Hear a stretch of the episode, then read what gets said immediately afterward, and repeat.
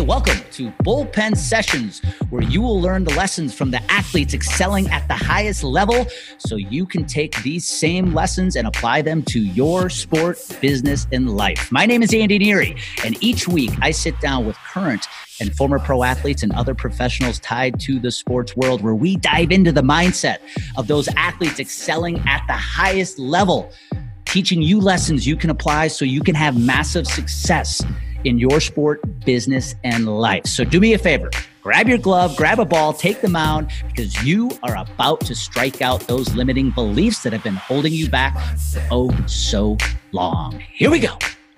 Hey, hey, welcome back to Bullpen Sessions. I am excited today. I have Matt Zanis joining me. Matt resides in Phoenix, Arizona. He is the doctor of human movement and an expert in human performance. He is the founder of Rooted in Movement, a company that helps athletes, coaches, and other rehabilitation providers build confidence and trust in their bodies and practices through the five pillars of movement vitality, mindset, nutrition, and training. Dr. Zanis works with a broad demographic from Olympians to the highest branches of military, including Navy Special Warfare, and everybody in between. His vision is to create an awareness of new ways of working with the human body in rehabilitation, performance, and coaching circles, and bring that alive through a philosophy that is rooted in movement. Uh, with a short way of saying that, Matt, is you're a PT like none other, and that's why I'm excited to have you on. We're gonna we're gonna talk about what you're doing to help people take care of their bodies in a way I can tell everybody as somebody who has heard Matt speak and gone through a little clinic with him. It's unlike anything you've seen. So I'm excited to talk about that, Matt. But before we get there, welcome aboard. Thank you so much for having me. You know, I was so excited to actually do this podcast with you because we connected on such a deep level when we uh, met up here um, for that for that mastermind event up in Scottsdale. And you know, it wasn't just like the the former kind of careers in baseball that brought us together. We just had some really uh, great conversations. I'm like, man, I just need to talk to this guy more. Yeah, no, I, am absolutely. I agree. I think our conversations, you know, for those listening in, I had Kyle on last week, mm-hmm. and we talked about his reaching beyond experiences. Matt and I were both at the one in Scottsdale, and I agree. We we definitely connected on a really good level. We had some deep conversations, especially on the bus ride back from uh, what I would call the kite surfing failure for me. I think we all had some level. yeah. let's talk about. Let's start with your journey. You know, even before you got to what you're doing today uh, as a founder of Rooted in Movement um, talk about your ath- your sports journey because mm-hmm. you were a good athlete in high school. Definitely had aspirations of playing baseball at a high level like myself. For the for the, the, the audience listening who doesn't have any idea who you are, tell us a little bit about Matt Zanis growing up. Yeah, dude. Yeah, I thought I was going to be a professional baseball player, but as you're, you're going to hear, that kind of took a, a different turn um, later on in life. But I, I grew up in an area of uh, Northeast Pennsylvania where like genetics, geography, and opportunity kind of dictated your trajectory on life. So for me in particular, I grew up in a, in a very predominant baseball family. Right, dad was a left-handed pitcher in college. My brother was a right-handed pitcher. Uncle was a catcher. My grandfather was actually drafted as a catcher by the Pirates uh, back in the '60s.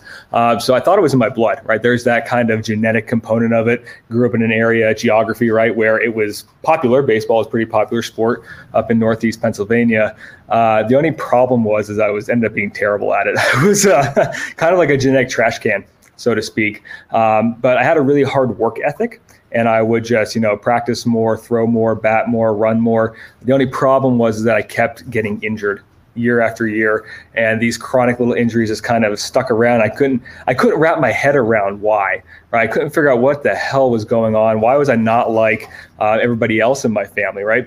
But it was because of this this hard work ethic combined with like being kind of like a, a, guy that goes rogue, I could go against the grain a lot. Uh, I ended up finding weight training in high school. Now, I don't know if this was the kind of the uh, the mindset of where you started your baseball at, but uh, they didn't like it that baseball players were lifting weights. They thought it kind of messed up our our timing of our swing and throwing and all that stuff. Um, but I went rogue and went to our weight room and started training. And I learned really quick that if I ended up if I started moving better and combined that with progressive overload of resistance training, that all these like little nagging pains and injuries kind of seemed to melt away. They went away. And it was at that moment that I started to shift course, right? My path started taking other direction because I realized I was actually a much better coach than an athlete and a much better provider than a player um, because I was helping out all my classmates as well. It just kind of came natural to me. It connected with people really well and helped guide them along their uh, movement journey. Granted, I had no idea what the hell I was doing back then. I'm like, I kind of, I read this in a magazine once or online and kind of apply it to myself and see what works. And that's kind of uh, the other piece about like what I do. Yeah, I went to the University of Pittsburgh for my degree in athletic training and actually worked for the uh, the Pittsburgh Pirates organization for a little while, but then went down to Duke uh, for my doctorate in physical therapy. Went on from there out here to Arizona with the Cardinals, had an internship. That's kind of how I landed in Phoenix. I fell in love with the area, knew I always wanted to, to move out here. So the day after I graduated, I picked up all my bags and, and traveled out here and actually got my first job with the PT from the PGA Tour. So I've kind of been all in these all these different kind of high level uh, areas of sport, and I've been able to adapt each and every one of them because my superpower is pattern recognition. Like that's kind of way my brain works. I'm a, like a puzzle guy. Like I really love, enjoy doing puzzles, and the human body uh, really is the greatest puzzle that we have out there because everybody's different, right? But we all kind of abide by these same rules of physics and nature and and human physiology, but it's all applied in different ways, and that's kind of where my my uh, I guess that superpower, that, brain aspect comes in, where I, I like putting the pieces back together, and I just I think I see things in a novel way um, with movement to be able to help rebuild the confidence in, in the athletes and the the bodies that I work with, and, and not even just uh, athletes, but like the everyday soccer mom and high school kids here in in Arizona. You know, it, I want I'd love to get your uh, your view, your take on this because you talked about discovering the w- weight room when you were playing baseball. And I did the same thing. You know, I came out of high school as a senior in high school. I weighed 145 pounds. Like I was not a big kid. And when I got to college uh, at UWM, I put on 25 pounds of muscle, you know, and for most of my college career, I my playing weight was about 170, 175. Gotcha. And it was my, you know, I wasn't a tall pitcher, so I needed that leg strength and that power to really allow myself to compete. And what was interesting is my last year at UWM and into my time with the Milwaukee Brewers. Everything was so never lift heavy and I bought into it. So I I lifted really light, especially upper body, right as a pitcher. And I truly feel, Matt, it had a negative impact. I wasn't as strong as I was in college. And I I really believe that was one thing that I impacted that impacted my career in the Milwaukee Brewers organization. So I would love your take on that with mm. the way we're seeing weight training shift in sports. Football always been a big thing, but even like in baseball, heck, look at these guys playing golf. What is your view about weight training, lifting heavy, and how that is applied to sports today? I'd be very curious to know. Oh man, that that's a great question because there's so many different rabbit holes we can go down with it. Uh, but I'm actually going to start this part of the conversation with a little bit of a quote. You, if you don't know who uh, Mark Rippetoe is, he is a very, very famous strength conditioning coach. I uh, coach a lot of power lifters as well. Uh, but he has a line that stronger people are harder to kill, which mm. I mean, and it has a lot of merit to it, right? If you if you build more uh, resiliency in the body through the muscle tissues and your ability to um, withstand forces and and attenuate and distribute loads throughout the body, you're going to be more resistant to pain and injury, right? Because your your your physical body can actually uh, handle more. Okay, uh, but there's there's another component of this is where you could also be strength training into dysfunction, right? Meaning you could be moving in a certain way that maybe you are aware of or you're not aware of, and it can come at like a subconscious level, and you feel like you're doing the right thing because you had the great intentions of getting stronger, which is great. But if you continually use the same tissues over and over again, and you're strengthening into a pattern that may not be optimal, okay, because there really is no bad movement, right? But there are optimal movements that we could do for a specific task. Um, if you're strength training into a, a, an unoptimal movement, you could be setting yourself up for potential uh, injury or for pain uh, later on in life. And, and that's where it's like an interesting component for me where we start talking about uh, this idea of like movement and exercise, right? Because I feel like I feel like there's a fine line between the two. And we go back to the intentionality piece. Like I feel like a lot of athletes had the great intention of getting better at the sport. They had the great intention through their strength conditioning staff and through their rehabilitation staff to help keep them resistant to injury. Uh, but when it comes down to it, is a lot of the, the, programs that you see, and mind you, you know, I'm not trying to take shots at any of the professional organizations, but a lot of the ones that I've been in, um, including at the Olympic level, there's a lot of programs that are developed that are a lot more like exercise, right? Which is essentially like getting your heart rate up. Um, yes, you are moving your body, but it's not usually like a a monostructural kind of way, just kind of up down stuff that can be performed in a hallway or through a doorway, and it really doesn't have any translation over into what we would term functional movement, right? And that's why I love to see baseball players getting out and golfing. Uh, I don't know if you saw my golf swing though during that experience. It really didn't translate well. Uh, we can get into that a little bit from, mechanics and a psychology standpoint too. We have a deep conversation about that. Um, but it doesn't really translate over directly into performance. And that's where the movement piece comes in, right? And that's where it's taking a look at the individual and seeing what they're missing on their like spectrum of movement and giving them giving them the opportunity to explore these positions, these postures, these patterns that they may have not ever given their body a chance to move into. And that's where we start to really make a headway on, especially the injury risk reduction piece, by giving them more bandwidth, more robustness through exploring uh, the human body with movement rather than just getting hot and sweaty and burning calories. So I, I, I want you to tell everybody listening in because you you did this during our uh, your workshop with us in Scottsdale. You posed a question: What is the true definition of an athlete? and I think most people immediately went to three things: speed, size, strength, or just one's ability in a specific sport. Mm-hmm. But what, in your words, because I thought it was beautiful, what is the definition of an athlete? Well, it's interesting, like the speed, strength, uh, and size thing. That's because everybody sees and what we kind of um, we portray as the the utmost elite athleticism. We see athletes banging weights in the gym and moving really fast, moving a lot of heavy load, and we just assume that they're high level athletes. Um, it's really interesting though because high level athletes are not the people that we should be looking at from like a health perspective because it's just like a, a small percentage of them that are on the far end of the spectrum of athleticism. Now the definition of athleticism that I use is the ability to seamlessly and effortlessly combine primal movement patterns through space to accomplish a known or a novel task. Hmm. And to that being like you, you could the known and novel task piece, meaning you are in the gym, you know you're going to squat a barbell, you're going to take it down to the ground and stand back up with it. That's a known task versus a novel task. I always give the example of like an NFL lineman kind of running down the side sidelines trying to catch a long ball from the quarterback, but they're staving off defenders, or trying to keep their feet in bounds. Mind you, they're trying to look over their shoulder to catch this ball and keep moving at full speed down the sideline to score a touchdown. That is a novel task because you have no idea foot position. You can step in a divot. Or is there you know, a piece of grass out of place? Are there defenders over to your right or to your left? Like where is that side that sideline at? Is somebody going to throw a towel at you from the sidelines? Like when the coach, you don't know. Like there's a lot of stuff could happen. That's a very novel task. Um, and then I like to work a lot specifically uh, with that seamless and effortless movement piece and combining those primal movement patterns. Because to me, seamless and effortless movement is that beautiful, that natural movement that you see somebody perform because they're doing it without thinking, right? It comes naturally to them. And we as humans can visualize that. Like we know when we see shitty movement versus good quality movement. And that seamless and effortless movement is really the neurological system, right? It's your it's your proprioception, which is essentially your balance, knowing where your joints are at in space, and your kinesthetic awareness, which is essentially knowing where your body is at in space without having to think about it. Okay, and that that balance and that knowing your body that in space without think about it allows you to free up a lot of energy inside your body. So you're not overanalyzing, you're not overthinking like I did with my golf swing a few weeks ago, right? And I, I really, I moved like a robot with, and this is somebody that, you know, playing baseball, we definitely have some good transverse rotational plane abilities. And I just overthought it and it caused a lot of paralysis by analysis. It was definitely not seamless and effortless movement, folks. Um, I'm sure there's videos out there somewhere if you guys want to take a look at that.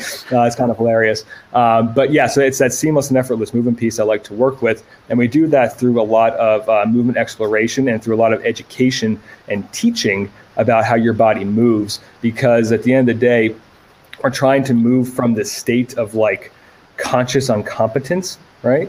Where you know you're kind of messing up. And that's when people come to see me. Like they know that they're kind of moving in the wrong way. They've been through this roller coaster ride of pain and injury. They don't understand really what's going on in their body, but they know there's something up to this state of unconscious competence where we are moving better without having to think about it and we're just kind of flowing through life um, in a natural way. You know, it makes me think about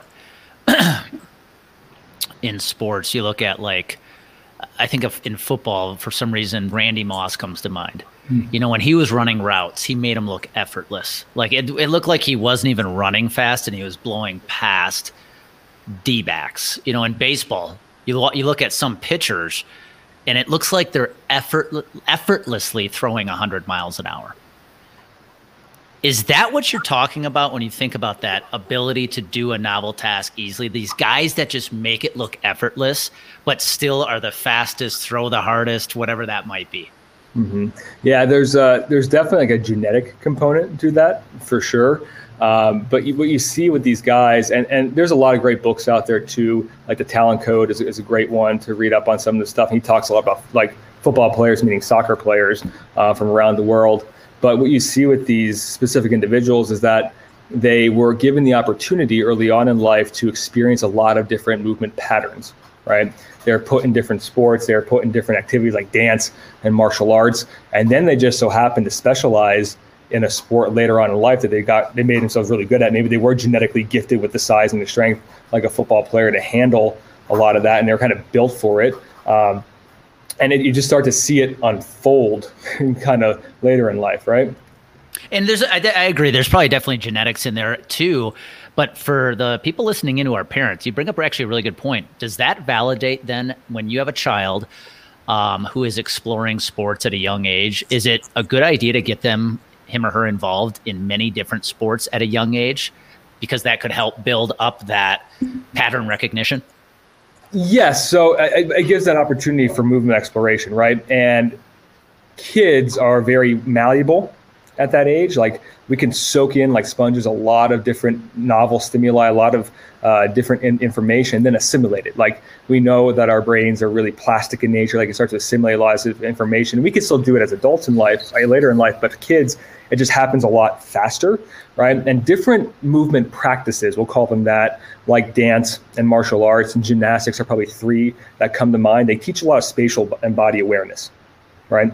And that kind of serves as the foundation, I believe, to be being able to have a higher level of athletic potential later on in life. Okay. Because what it's really doing, if you think about martial arts, wrestling would probably be another good one here, and gymnastics and, and dance. There's a lot of like tumbling and moving your body around and getting knocked to the ground and learning how to maneuver in an environment that's not necessarily engineered and structured like a gym would be. Like it's, it's very structured right? So what that does is actually works on the um, the vestibular and the visual system inside the brain which is essentially housing our balance centers okay? So everything between the ears.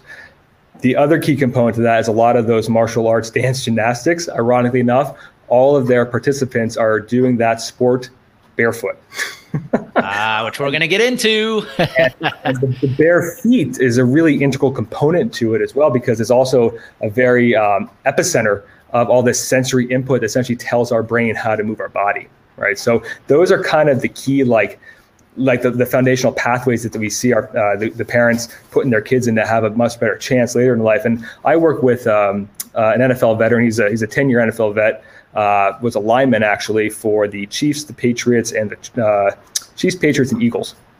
And he's an offensive guard tackle and kind of on the smaller side. When I say small, I mean he's still like 6'5, 300 and some pounds when he played, but that was a smaller side for a lineman. And he really excelled in the NFL, not because of his size and strength, but it was his footwork and his handwork because he did nothing but like boxing and mixed martial arts growing up.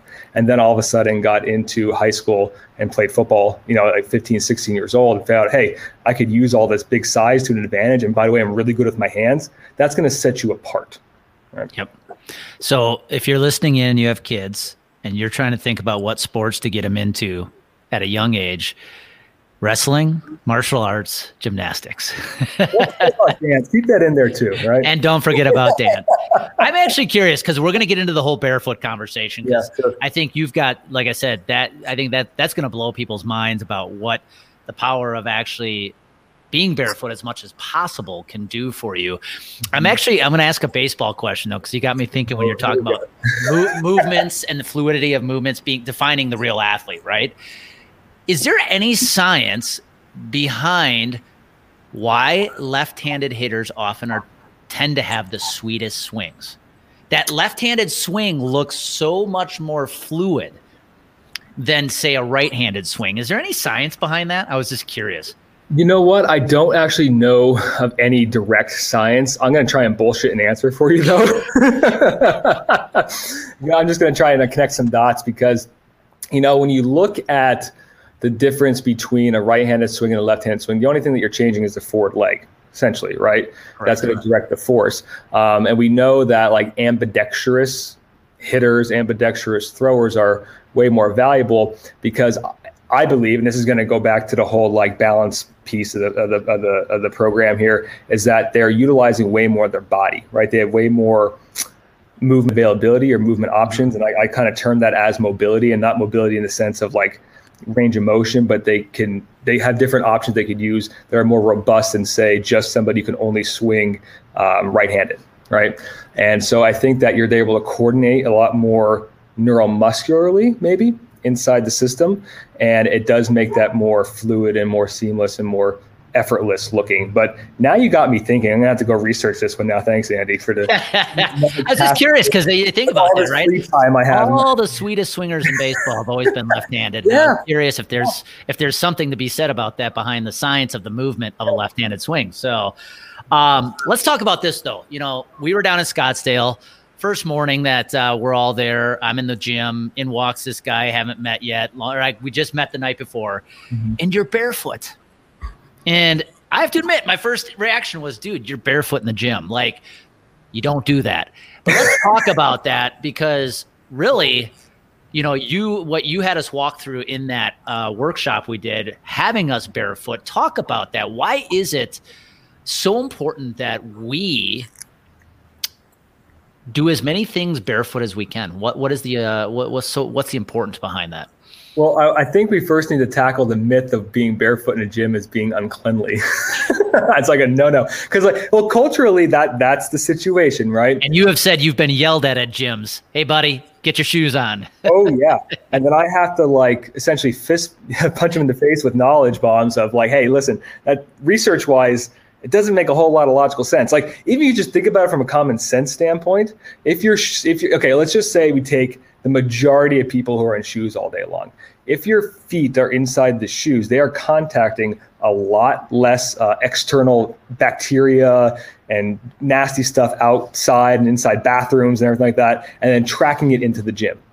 Right? It's why martial arts studios and yogic yogi studios all have you take your shoes off before you get in right? Because they keep that space clean and pristine. If we did the same thing with gyms, we wouldn't really have much of a problem.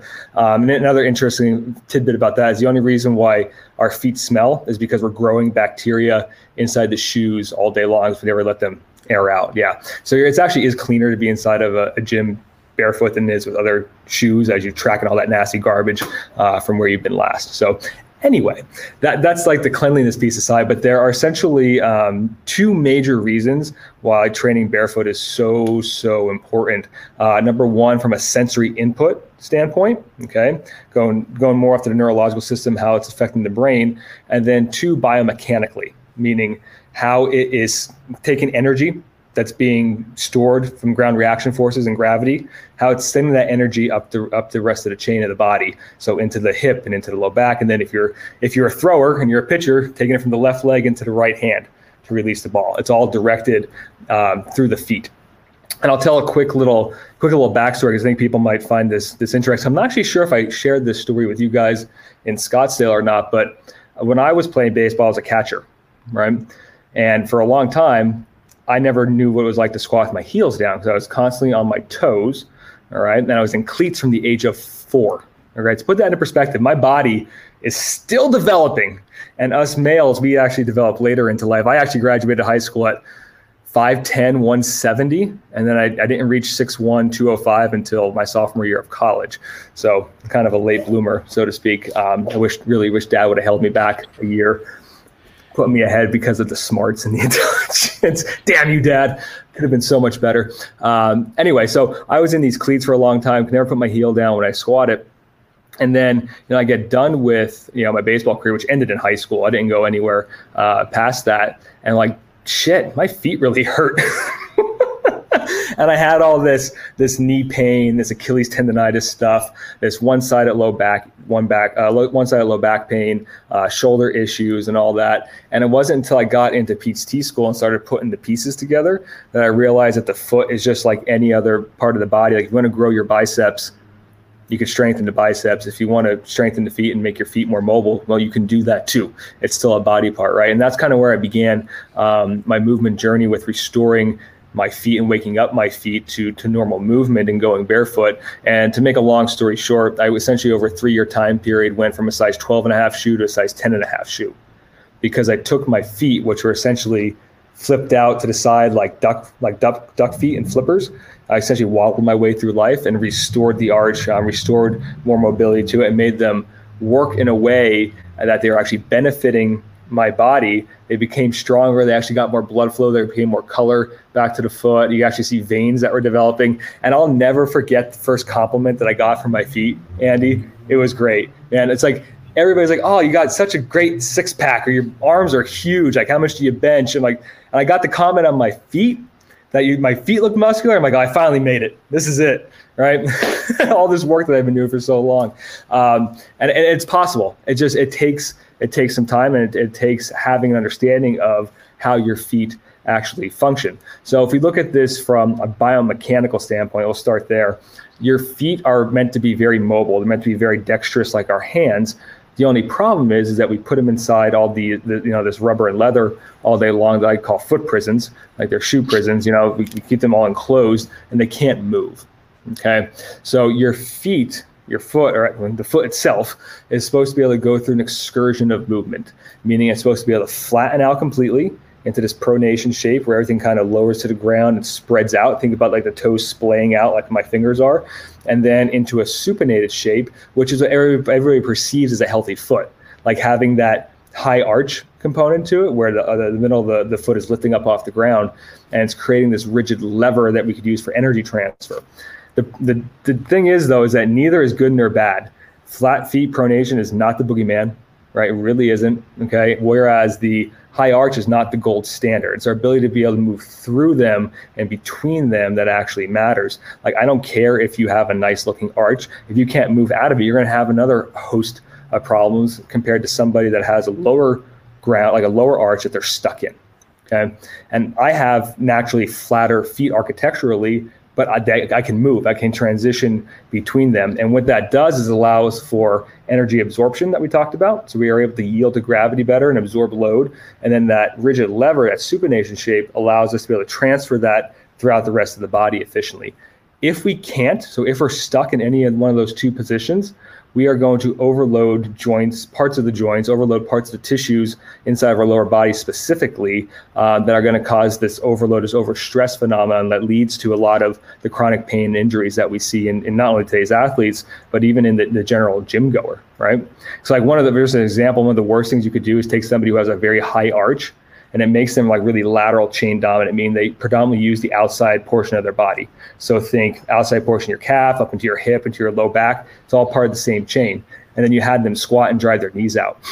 which is the common that's the common cue that most people see in gyms this goes back to the component of are you exercising or are you moving because if you're just moving unconsciously because somebody told you to do it like that you're not really moving you're just exercising right and that caused a lot of issues because your brain, your, your foot can't flatten out, which allows the whole entire lower system to internally rotate.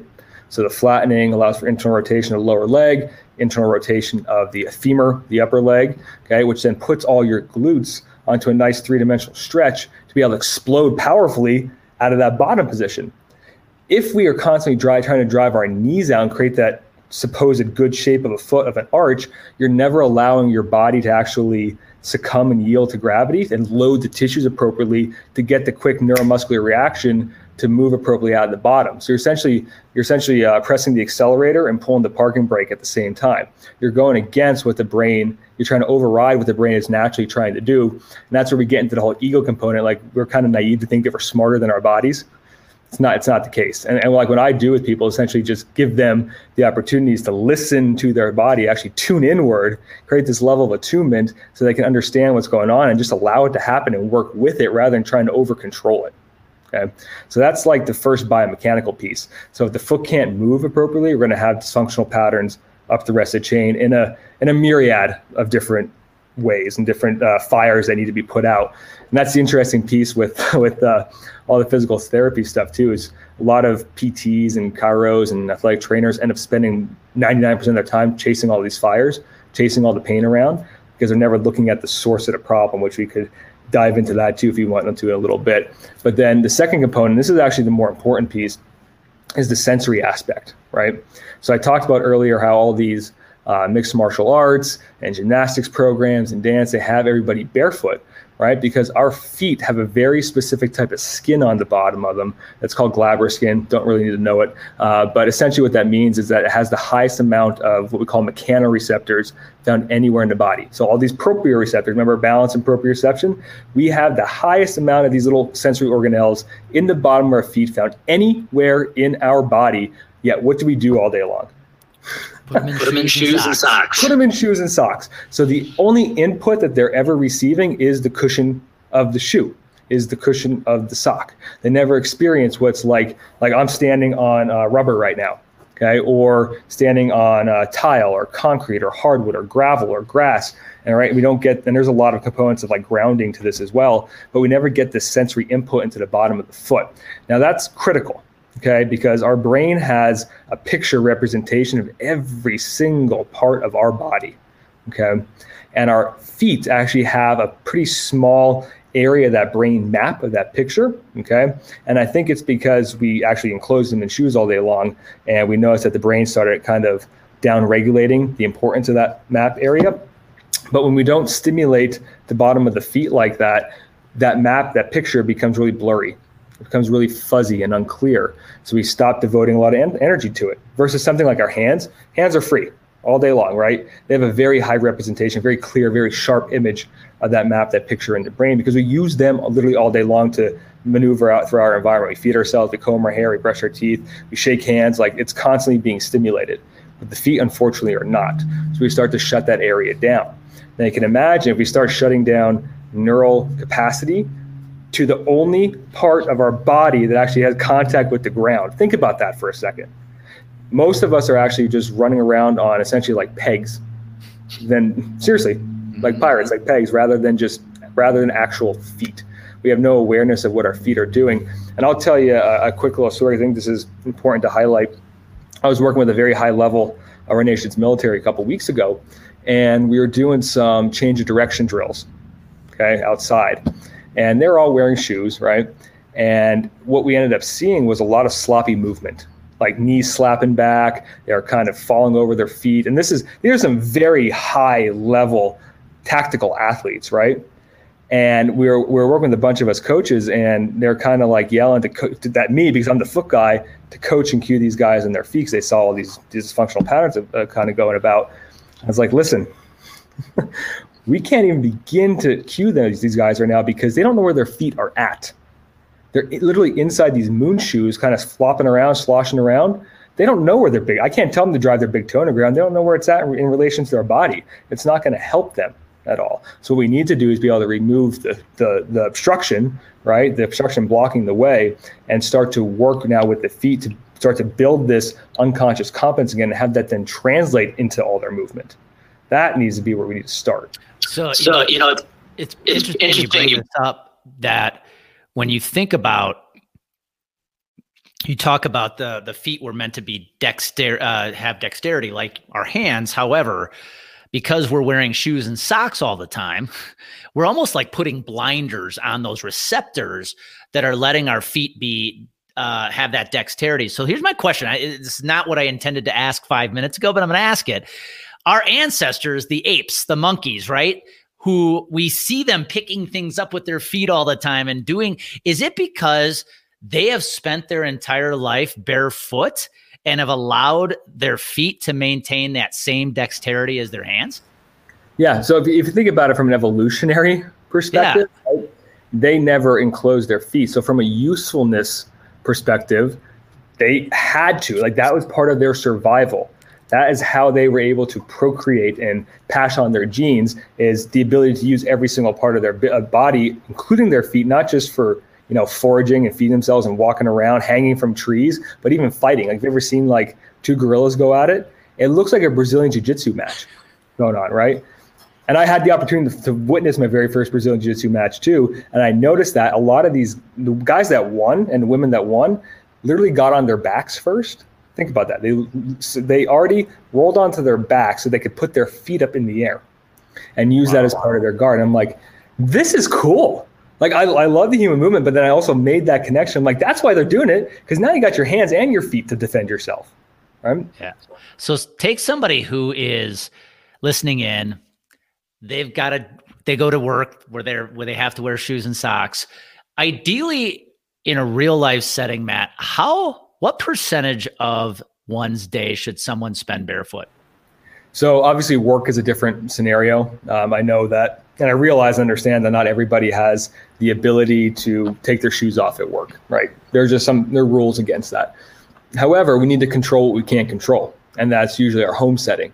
Like if we could be barefoot as much as humanly possible in and around the house and stimulate the bottom of your feet with as many different surfaces as possible, you're going to start to actually wake up those sensory organelles again pretty quick. Okay, so it takes about uh, what we call uh, two to three weeks to develop neuromuscular efficiency.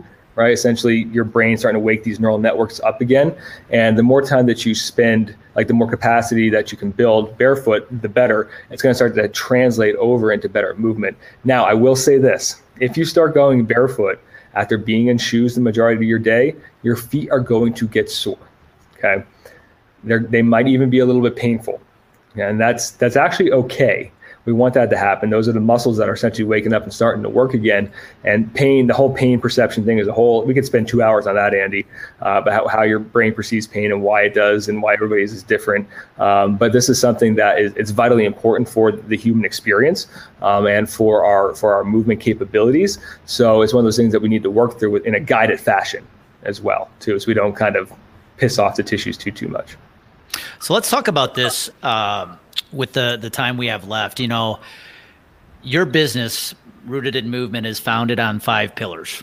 Mm-hmm. And you know, movement, vitality, mindset, nutrition and training. Talk about if you if you will those five pillars and how you know, one kind of feeds off the other. Oh if, yeah. If we had to go through this this you know, this path here of movement, vitality, mindset, nutrition and training, mm-hmm. how can one go through that journey to basically, you know, I'll, I'll, steal a phrase from your business be rooted in movement?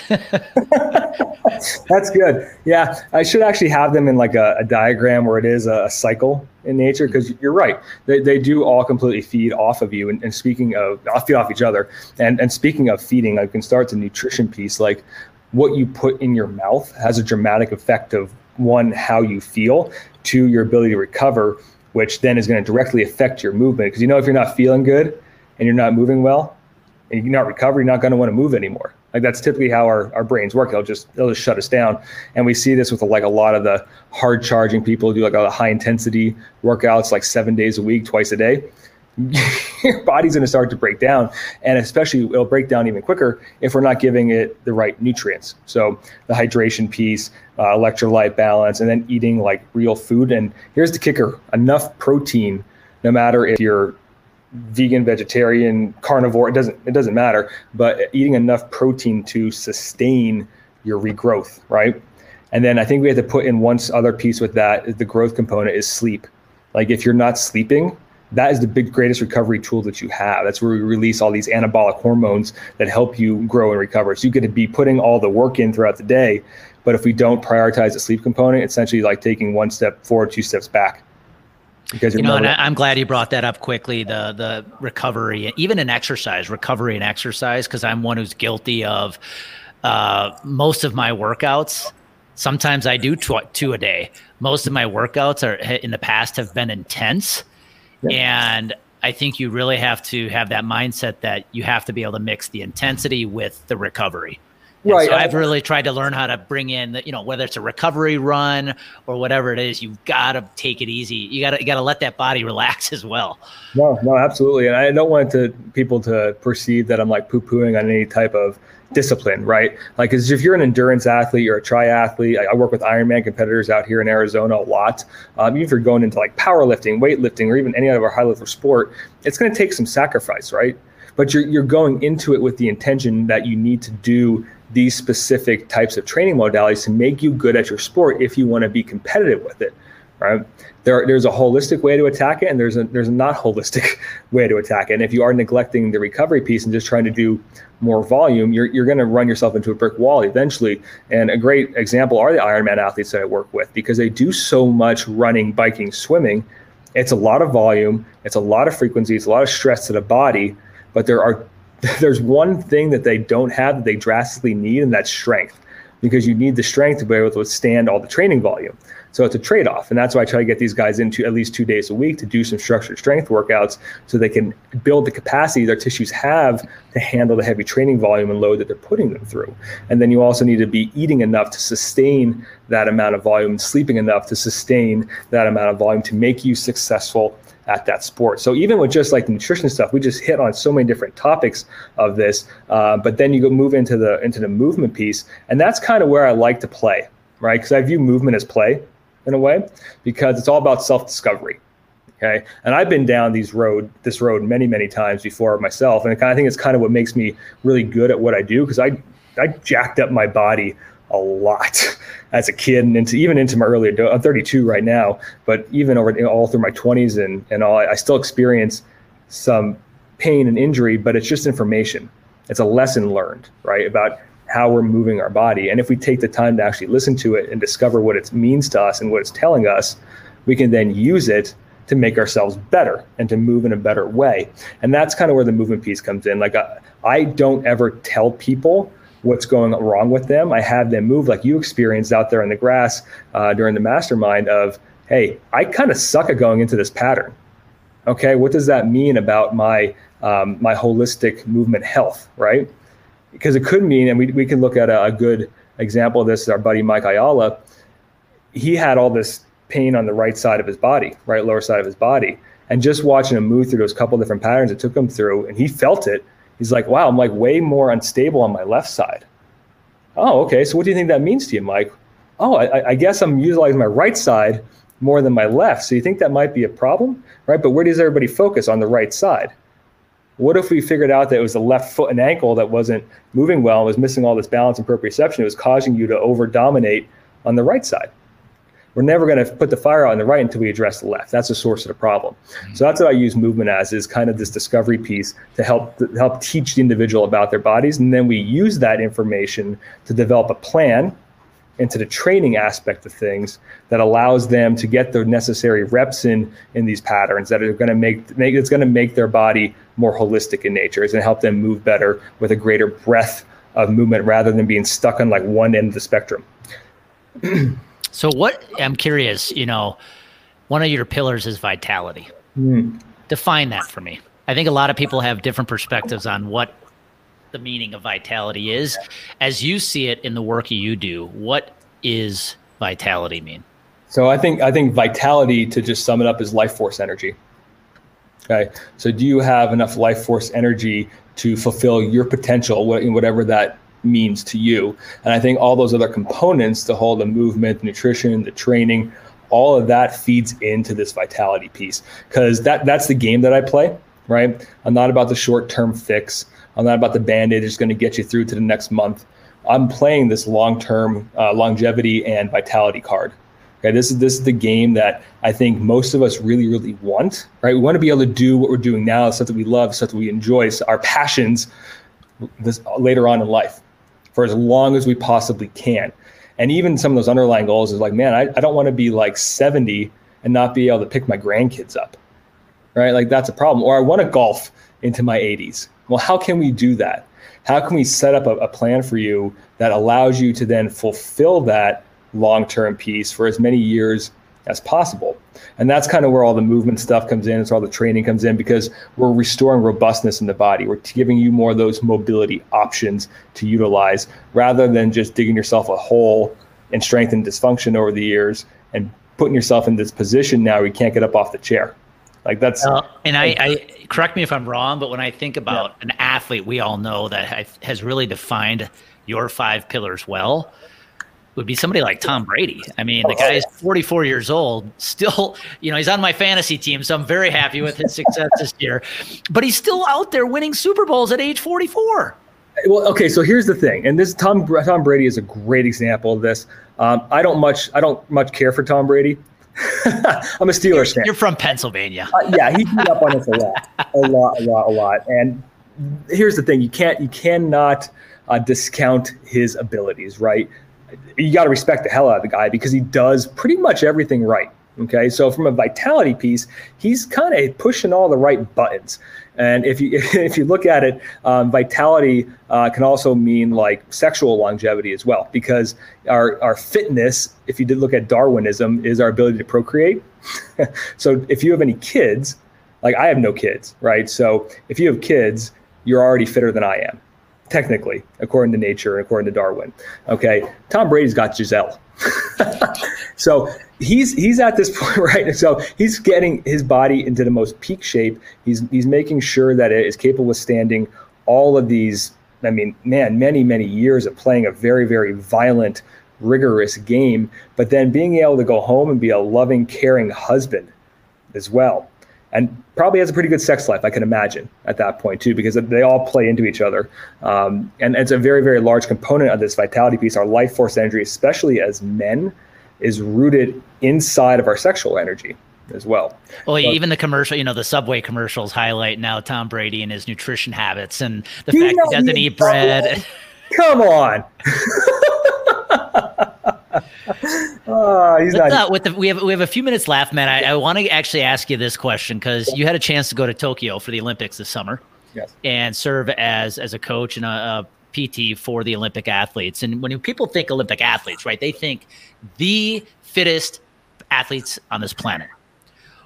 Now that you, you know, as, a, as having a chance to work with Olympic level athletes, what are some takeaways as, a, as somebody in the world of physical therapy that you have taken away from working with uh, some of the world's elite?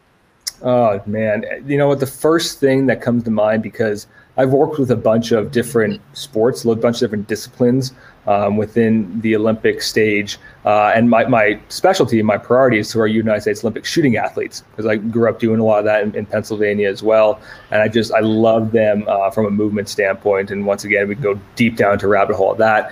But the biggest commonality that we see amongst any one of these athletes male female shooting athlete swimmer wrestler gymnast it doesn't matter. All of it comes down to what's going on between the ears right? It's a mindset piece okay? From the standpoint of all of these athletes are extremely disciplined and the big thing that i see that even separates like the cream of the crop of the olympians that gold medal silver medal compared to ones that don't place it comes down to their process orientation like they are so process oriented. And you can put Tom Brady in this car in this category, I think, as well too. Is that they're so process oriented that they are hitting all the right buttons. They are comprising that entire rooted in movement um, mindset piece, where they're touching on every aspect of their life that can make them good at what they're great at what they do. And it, it's really interesting because we take that back to the whole competency model. They are really unconsciously competent right? To the point of so much success, but then it, you know, it comes down to the point that they're they're putting in the reps, right? They're doing what's necessary, not making excuses, and they have a lot of confidence. Uh, not only in their bodies, which I think is like the foundational level. Like if you're confident in your body, you know it's going to withstand the rigors of the sport. You're already leagues above the rest, and people are thinking, "Oh shit, is my body going to hold up during this match or during this game?" And then it comes down to the piece of the stress, right? How well do you manage stress? And because I see, I've seen, especially shooting athletes who will shoot a perfect score throughout the entire match and then go to the final and implode. Well, why is that? It's nothing like there was mechanically wrong with you. It came down to the fact that you got in your own way because you got in your head and once again started overanalyzing, overthinking like I was doing with my golf swing right? So I, I, think a lot of this can then be tied back to that movement piece and why we do so much with movement exploration and bringing a lot of variety um, into their training plans because it, it does create a stressor inside of a controlled environment they can then work through and problem solve. Because when I work with somebody, I don't give them the solution. I give them point A, I give them point B, and I ask them to figure out a way to get from point A to point B. Yeah, you know, now that we've just frustrated every guy that's listening into this episode because they're like, all right, guys, this is great, but I'm not Tom Brady. I don't have Gisele as my wife. I'm not an Olympic athlete. Um, You know what you just said though applies to business as much as it does life. You know, oh, yes. you look at the people who are ultra successful in business. What is it? It's mindset, it's discipline, it's putting the reps in, and mm-hmm. it's when you get into stressful situations, it's not imploding. Yeah, yeah. I mean, it, it applies to so much in life. And, and that's what I mentioned to all you guys when I when I got you all in that circle out there. It was actually a, a brisk, chilly morning, and they just like watered the lawn. So I have you all out there barefoot, and our feet are freezing. It was great um, sensory input, right? that was a great exa- learning moment. Um, but we're out there, I had you all in the circle, and I, we made that analogy, right? We're all hard chargers, go getters, super successful in business, and we have great intentions from our movement practice. Like we're dedicated. We know we want to be healthy. We want to live a long, healthy life. But it, it, it comes down to being able to be more aware of what's going on inside your body because we put on the blinders right in business because we get in a very specific routine. We know what works for us. We know what makes us money. And we take keep taking uh, that path. And with movement it's a little bit different. Like we need to be able to figure out what's going on inside the body to listen to the body more so we can understand what it's telling us. And then if you think about that from a business standpoint like if you're moving better and you got more confident in your body even from a posturing standpoint you're gonna be more proud shoulders gonna be back you're gonna be peacocking and you're to be more successful in life and business because people are to respect you. It's an energy thing. Like we're always transmitting some type of energy information to those around us, and essentially you have a choice. You could ever you could be thinking about how much your body aches, how much your body hurts, and you're going to feel disheveled. You're to feel smaller. You're to change your body posture. Versus, man, I feel fucking great. Like I just had a great workout this morning. My body's moving well. My joints feel nice and loose and limber. This can be a great fucking day and that means a lot different when you're walking down the street and that you can mm-hmm. feel you can feel the ground beneath your feet because you know you, you've trained to be barefoot and you're wearing minimalist shoes right and, and that's sending that information and your, your brain's on it's supercharged your diaphragm's relaxed you're not in a sympathetic state you're more of this parasympathetic rest and digest and relax you can make clear critical decisions and not get caught in the, uh, the chaos the, the, the chaos that is society these days so let's wrap up here. Uh, this has been a, a, phenomenal conversation. So thank you for for taking the time to be on today. If somebody's listening in, Matt, and again, we know that you work with Olympic athletes, you work with military personnel, professional athletes, you name it, but you also work with the guy running his business, the the mother who's uh, a soccer mom with two kids playing sports. Um, how can somebody, even if they're not in Scottsdale, Arizona, work with you? Uh, great question. So that's actually one of the uh, the largest parts of my business is this remote health coaching platform. It's like a, it's like a telehealth service where we we can work through all these movement problems virtually and online, and we do this um, through. through, through learning about our body through movement and having to video yourself, right? So I have a very specific set of movements, and we kind of tailor this based on what you're looking for. Um, but you, you essentially video yourself moving. I get those videos, I analyze them. We, I pick you apart in a very loving, graceful way, of course. And then we do all the assessment virtually via Zoom. And, and that's what, you know, makes what I do so valuable is because of that pattern recognition brain. Like being able to go through the reps myself and learn about my own body allows me to help others. And that's how I train my coaches and my other PTs uh, with me as well, is this ability to, to recognize patterns and then put together an actual program that helps you move through that problem on your own. Because at the end of the day, Andy, like I'm not going to fix you, and that's why I'm not your standard PT, right? I ironically. I went to school to be very, very good with my hands. I spent tens of thousands of dollars, more than the three hundred thousand dollars I put into Duke, um, to learn how to be extremely good at my hands, and that's like a ten percent part of my practice now. Because what you learn to realize is that it's only a small part of the pie, right? You know, it's it's a creates a window of opportunity to help people move better, but you, the individual, you, the one inside your own body, actually has to do the fucking movement. you have to take accountability and responsibility uh, for yourself and actually put the reps in that are going to allow you yourself to evolve um, it, from a movement practice standpoint. And that's where the accountability piece comes in, where we get on uh, check-in calls every couple weeks and we make sure that you're moving in the right direction. And it is very unique, very personalized programming um, because, like we said, we're all the same, but we're all different and it's it's really hard to help somebody move through pain and injury if we don't actually give them specifically what their body needs and craves. So, last question: somebody's yep. listening and they want less pain, more vitality, want their body to just feel better. What is the the easiest way for them to get in touch with you? Two. So uh, currently, website is going under an over a rehaul right now. So that's going to be up and running in a couple of weeks uh, to make it more user friendly. Uh, but email and Instagram are a great way to contact me. Uh, Matthew at rootedinmovement.com. Uh, movement is an acronym though, as we've been talking about. It's MVMNT. Um, so no vowels in there, folks. Or just hit me up on Instagram at rooted in movement. Awesome. Well, Matt, I want to thank you for joining us today.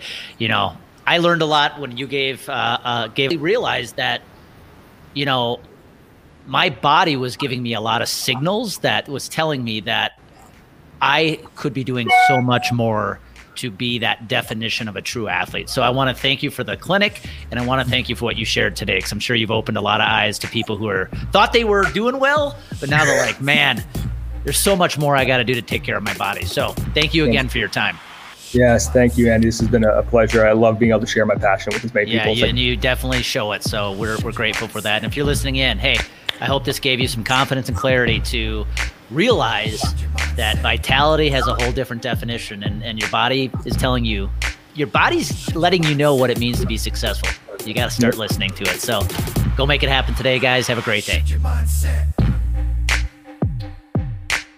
Thank you for listening into this week's episode. And if you know of any other high achievers like yourself that you think would benefit from this episode, please do me a favor. Please share this with them.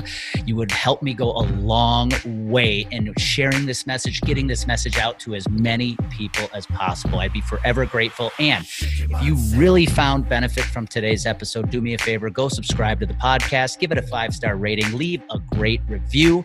It always helps to make sure that this podcast is getting in front of as many ears and eyeballs as possible. Thank you.